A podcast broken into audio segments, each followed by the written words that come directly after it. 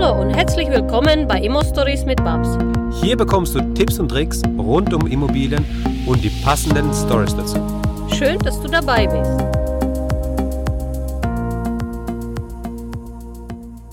Hallo Babs.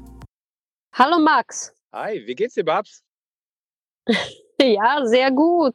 Ich bin heute in Osten Deutschland auf Erkundungstour durch Immobilie und freue mich auf unsere heutige Podcast. Ja, mir geht's genauso, mir geht's genauso. Und heute wird's, jetzt wird's ganz, ganz spannend, weil jetzt haben wir ähm, zum ersten Mal jemand dabei, mit dem du selbst zusammenarbeitest. Mit dem werden wir jetzt gleich danach, also werde ich nochmal ein Interview führen.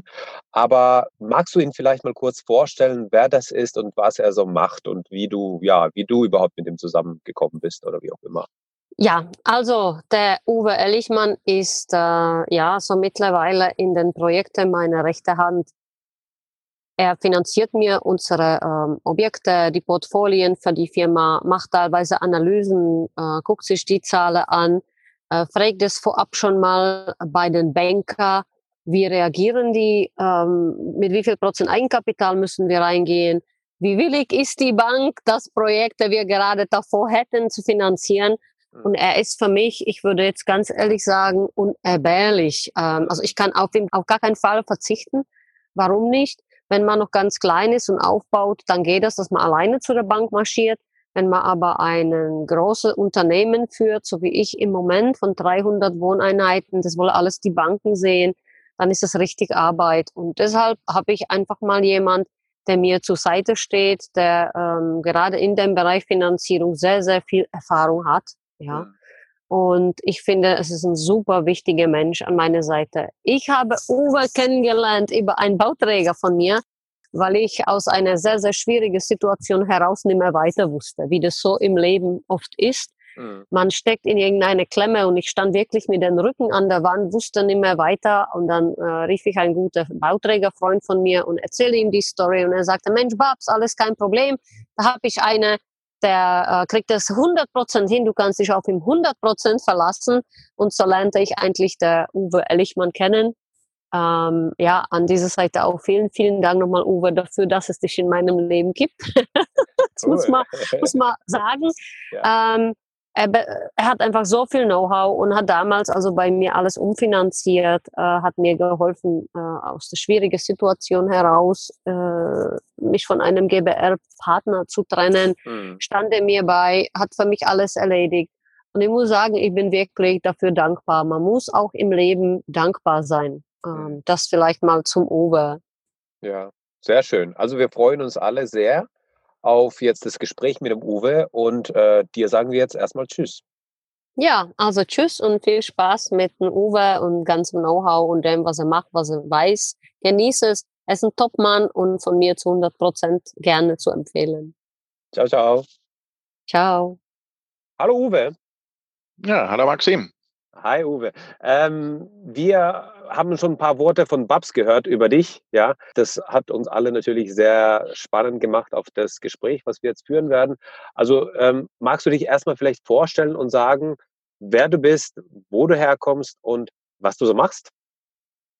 Ja, können wir gerne machen. Ich hoffe, es war noch Gutes. ähm, ja, ich bin jetzt seit über 30 Jahren im Finanzdienstleistungsgeschäft tätig, äh, seit 25 Jahren Bausparungs- und Finanzierungsfachmann, habe äh, viele Dinge erlebt in dieser Zeit, ähm, habe am Anfang relativ viele äh, Rundumberatungen gemacht, wollte den Kunden immer bestmöglichst versorgen.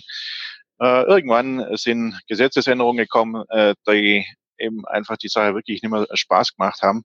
Und letztendlich kam fast von alleine das Geschäft mit den Finanzierungen immer weiter auf bei mir, so dass es sich heute inzwischen ja 80, 90 Prozent des Tagesgeschäftes ist. Mhm. Und wo bist du daheim? Also wo findest du dein Büro? Ja, ich habe äh, meinen offiziellen Firmensitz in Friedrichshafen. Da bin ich auch geboren. Okay. Und wohne aber jetzt in der wunderschönen Schweiz. In der schönen Schweiz. Ah, wunderschön. Ja, in, inzwischen, äh, wenn ich in meinem Homeoffice rausschaue, habe ich einen Blick auf die Berge. Das ist recht angenehm. Ah, das ist toll. Ja, das ist wunderschön. Ja. Hast du es hast auch nicht weit vom, vom Bodensee dann, da wo du wohnst? Ein um, sind ein paar Kilometer. Sind ein paar Kilometer. Okay. Ja, eine Stunde ungefähr. Okay. Ja, wir haben hier die Zielgruppe der, der Investoren die natürlich immer wieder mit Finanzierungen auch zu kämpfen oder zu tun haben. Und ja. meine erste Frage wäre so, ähm, ja, welche Möglichkeiten gibt es überhaupt? Wir fangen mal mit einer Wohnung an, ganz einfach und simpel. Welche Möglichkeiten gibt es da, eine Wohnung zu finanzieren? Wow, die Frage ist einfach und doch vielfältig in der Antwort. Äh, ja. Das ist immer so ein ganz wichtiger Punkt ist, ähm, es hängt letztendlich an den, äh, der Einschätzung der Bank ab für das Objekt und natürlich vom Kunden. Das heißt, äh, äh, bonitätsstarke Kunden, also das heißt Kunden, die äh, ein hohes Einkommen haben, sei es passiv, sei es aktiv, eben durch Angestelltenverhältnis oder durch eine Gesellschaft oder was auch immer, tun sich natürlich erheblich leichter in der Finanzierung als jemand, der eben immer ja, gerade so seine Ausgaben deckt. Deswegen kann die, äh, die Frage nur bedingt pauschal beantwortet werden. Es gibt verschiedene äh, Finanzierungsformen, Finanzierungsarten, mit denen man prinzipiell Immobilien äh, finanzieren kann. Für die Eigentumswohnung bietet sich oftmals das klassische Annuitätendarlehen an. Mhm. Aber auch hier gibt es verschiedenste Varianten, wo man eben mit einbeziehen kann. Mhm. Und wenn du jetzt schon von bonitätsstark sprichst, Gibt es da so eine Hausnummer, wo man sagt, okay, ab Summe X im Monat, die reinkommt, bin ich bonitätsstark und ab, äh, was weiß ich was, Summe Y bin ich dann nicht mehr so stark oder kann man das irgendwie fassen? Nur bedingt. Ich würde es vielleicht eher mal prozentual festmachen. Also wenn jetzt, weiß ich, 20 äh, Prozent des Einkommens übrig bleiben, dann ist das gut. Bei dem einen sind 20 Prozent 400, bei dem anderen sind es äh, 10.000 oder 40.000 im Monat. Okay. Ähm, das ist aber die Frage der Größe des Objektes. Wenn ich natürlich als Normalverdiener, sage ich mal, ich bin Angestelltenverhältnis, verdiene von mir aus 3.500 Euro netto, mhm. da wird der eine andere widersprechen, ich verdiene das zweieinhalb, der andere sagt, hm, ich habe 7.000 Euro netto. Wir ja. nehmen die 3.500 Euro genau. netto und der hat Verbindlichkeiten mit Miete oder vielleicht auch selben genutztes äh, Eigenheim und was ich, was alles zum Ausgehen gibt, Nebenkosten, ähm, Essen, Trinken und es bleiben ihm von mir aus rein rechnerisch 1.000 Euro übrig.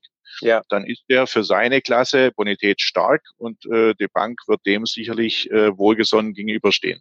Okay. Und kann man dann, also gibt es irgendwie so eine Faustformel oder so einen Daumenwert, wo man sagen kann, okay, wenn ich jetzt die dreieinhalbtausend netto monatlich verdiene, habe ich eine Höchstfinanzierungssumme, äh, die äh, wie hoch sein kann dann in dem Beispiel? Leider nicht pauschal okay. zu sagen, weil es hängt von dem Rest von den Verbindlichkeiten ab. Äh, wenn der jetzt, äh, auch wenn er noch 1000 Euro übrig hat, Kleinkredite hat, dann ist er wieder nicht ganz so gut angesehen wie einer, der es nicht hat. Hat er vielleicht zusätzliches äh, Kapital auf der Seite in irgendeiner Form, sei es in Aktien, Investment, äh, vielleicht auch schon bereits erworbene Immobilien und so weiter, mhm. dann sind da die Möglichkeiten ganz anders. Also wenn einer nichts hat, dann könnte man pauschal das hochrechnen. Okay. Haken ist wieder, die, die Bank wird wieder das Objekt bewerten. Habe ich jetzt gerade an einer Stelle, da will jemand äh, ein Objekt erwerben, sehr umfangreich renovieren. Die Bank ist der Meinung, äh, das Objekt ist an einer schlechten Lage. Mhm. Die machen dem das in der Bewertung so kaputt, dass er eben zusätzliches Geld braucht. Okay, wenn wir jetzt den Fall hätten, wie du gesagt hast vorhin, der würde nichts haben, wäre sozusagen ein reines Blatt. Und jetzt wird man mit dreieinhalbtausend Euro starten, monatlich, die man zur Verfügung hat, netto. Und man kann davon 1000 Euro hätte man frei zur Verfügung. So, diese Person, welche Größenordnung kann man da ausgeben, was er finanzieren kann? Sind es äh, 300.000, 500.000 oder sind es 800.000, die er dann äh, bekommen kann? Das hängt einfach davon ab. Das kann man nicht pauschal sagen. Das ist das okay. Problem. Aber ich sage, ich würde so einer Person irgendwo 300.000 bis 500.000 Euro zutrauen. Einfach wirklich okay. Bauchgefühl, ohne genau. groß die Sachen drumherum zu kennen. Genau, genau. Wir sagen, okay, für so eine äh, Person ist äh, diese Größenordnung erstmal okay. Wenn er vor allen Dingen äh, auch eben die Frage, hat er schon mal äh, Erfahrung mit Immobilien? Hat er sich damit schon mal ernsthaft auseinandergesetzt? Hat er bereits Bestand und so weiter? Mhm. Dann ist der Rahmen äh, sicherlich höher äh, okay. oder niedriger eben. Aber für einen Anfang, wir sagen, okay, eine Wohnung vielleicht für 150.000, die funktioniert fast immer, ja. weil drei, vier, 500.000 wird sicherlich bei so einer Person dann die Obergrenze sein. Ja, ja, okay. Das heißt aber auch, äh, gleichzeitig habe ich es rausgehört, ja, dass ähm, das ist ja dann wieder diese Angst, die viele Anfänger haben, die sagen, okay, jetzt habe ich eine Immobilie gekauft, damit äh, ja, kann ich mir ja keine weitere mehr leisten so auf die Art. Ja, also dieser, das habe ich schon mal gehört, sowas, ja. Deswegen frage ich da jetzt nochmal, ich verbaue mir ja nichts. Das heißt, die Bank sieht ja, dass ich dann mit Immobilien umgehen kann, wenn die auch funktionieren, ja, dann gehe ich, davon gehe ich jetzt mal aus. Und ähm, die, Bank, die Bank bewertet das tatsächlich positiv, wenn man eine gut laufende Immobilie hat, oder? Absolut, Maxim, überhaupt keine Frage. Äh, das, du hast es ganz genau äh, gut ausgedrückt. Wenn die Bank sehen, äh, sieht, dass du mit dem Thema oder Thematik Immobilie umgehen kannst, das heißt, du hast von mir aus mal ein halbes Jahr, Jahr oder vielleicht auch zwei Jahre alles sauber und ordentlich am Laufen gehabt, dann ist das für die Bank ein sehr, sehr positives Ergebnis. Hm. Und wie, wie, spiegelt sich das dann wieder bei dem, bei dem Kunden sozusagen, bei dem Investor? Kriegt er dadurch bessere Zinsen, bessere Konditionen bei den Zinsen oder kriegt er einfach dadurch eine höhere Summe, die er dann erhalten kann, sozusagen. Ne? Das ist eine Gretchenfrage, die auch relativ regelmäßig gestellt bekomme. Was für einen Zins kriege ich denn bei dir oder bei Ihnen? Ja, ja. Äh, das Problem ist, den Zins gibt's leider nicht, äh, sondern der Zins richtet sich ganz natürlich äh, eine, eine ganz grobe Einschätzung in Richtung äh, Marktzins gibt es schon, natürlich keine Frage, aber der ist mal ganz leicht von eineinhalb bis drei Prozent irgendwo in der ja. Gegend der effektive Zins, der nachher ausgereicht wird von der Bank, hängt eben ganz stark von der Bewertung von dem Kunden, von deren Bonität ab, oder dessen Bonität und von dem Objekt. Mhm. Und diese zwei Kriterien ergeben letztendlich äh, das äh, Risikoverhältnis bei der Bank, was letztendlich die äh, bereit sind, auch rauszugeben. Und mhm. da gibt es völlig verschiedene äh, Einwertungen. Ich würde gerne noch einen Satz sagen von dem, äh, was du mich vorhin noch gefragt hast. Ja. Verbau, verbau ich mir äh, für die Zukunft, äh, wenn ich jetzt irgendein Objekt gekauft habe, äh, weitere Investitionsmöglichkeiten? Ja. Das, das tue ich nicht. Äh, das tue ich nicht, solange ich äh, im Prinzip die Kriterien der Banken, das ist völlig egal, ob eine Sparkasse, eine Volksbank, Commerzbank, Deutsche Bank, wie sie alle heißen, reden. Ja. Vom Grundsatz sind sie da alle gleich. Manche sind gleicher wie die anderen, aber vom Grundsatz sind sie ja gleich. Die schauen einfach wieder bei der nächsten Investition nach. Okay, hat er freie Liquidität, sprich bleibt im Monat was übrig? Hat das, was er bisher gemacht, alles äh, funktioniert? Okay, es funktioniert. Aha, wie viel Eigenkapital kriegen wir denn mit? Da gibt es natürlich auch wieder eine Spielwiese, was man alles machen kann in dem Bereich. Aber ich sage mal, im Investorenbereich äh, freuten sich die Leute, wenn man eben mit äh, der Bezahlung der Nebenkosten zurechtkommt. Das heißt 100 Prozent Finanzierung. Das ist immer so in der Regel mein Ziel. Das ist auch das, was einigermaßen vernünftig in einem vernünftigen Zeitraum umsetzbar ist. Mhm. Und wenn diese Dinge gegeben sind, das heißt, er kann die Nebenkosten wieder bezahlen, direkt oder indirekt, und äh, hat eine monatliche Liquidität, auch mit den Ab Sicherheitsabschlägen von den Banken, was hinsichtlich dem Mietertrag anbelangt, mhm. dann ist er im Geschäft. Und wenn diese Voraussetzungen erfüllt sind, ist erstmal völlig sekundär, ob der jetzt schon Immobilien hat oder nicht. Ja. Die, diese Kriterien müssen erfüllt sein. Und äh, dann ist es nur die Frage von den Gesamtkonstellationen, Einkommen, Bonität, äh, Objektbewertung und so weiter. Und dann äh, steht einem weiteren Invest in der Regel nichts entgegen. Hm. Gibt es da so einen Daumenwert für diesen Abschlag, was dann die Bank macht? Sind es 20, 30 Prozent? Kann man da was sagen? Ja, die meisten rechnen irgendwo zwischen 70 und 80 Prozent der Miete. Genau, 70 und 80 Prozent der Miete, die dann also verwendet Also 20, 30 Prozent Abschlag war vollkommen ja. richtig. Ja. Genau, okay, genau. Das ist übrigens auch so der kleine Hinweis an Investor ja. oder Investoren. Äh, rechnet nicht immer mit 100 Prozent der Miete. Äh, die Banken machen das ja nicht äh, von ungefähr. Die gehen zwar immer auf ihre Sicherheit, also auf die Sicherheit der Bank, äh, aber letztendlich machen sie es nicht ganz unbegründet. Deswegen, das hat äh, der Babs letzte Mal am letzten Investorenstammtisch ja auch recht gut beschrieben. Es gibt schon auch Möglichkeiten, wo irgendwann mal was schief geht. Und da sollte man sich ein kleines Polster aufbauen. Ja. Und das kann man gern in den Zeiten tun, wo man 100 Prozent der Miete bekommt und sich ein bisschen was auf die Seite legt. Das ist sicherlich äh, ein gutes Ding.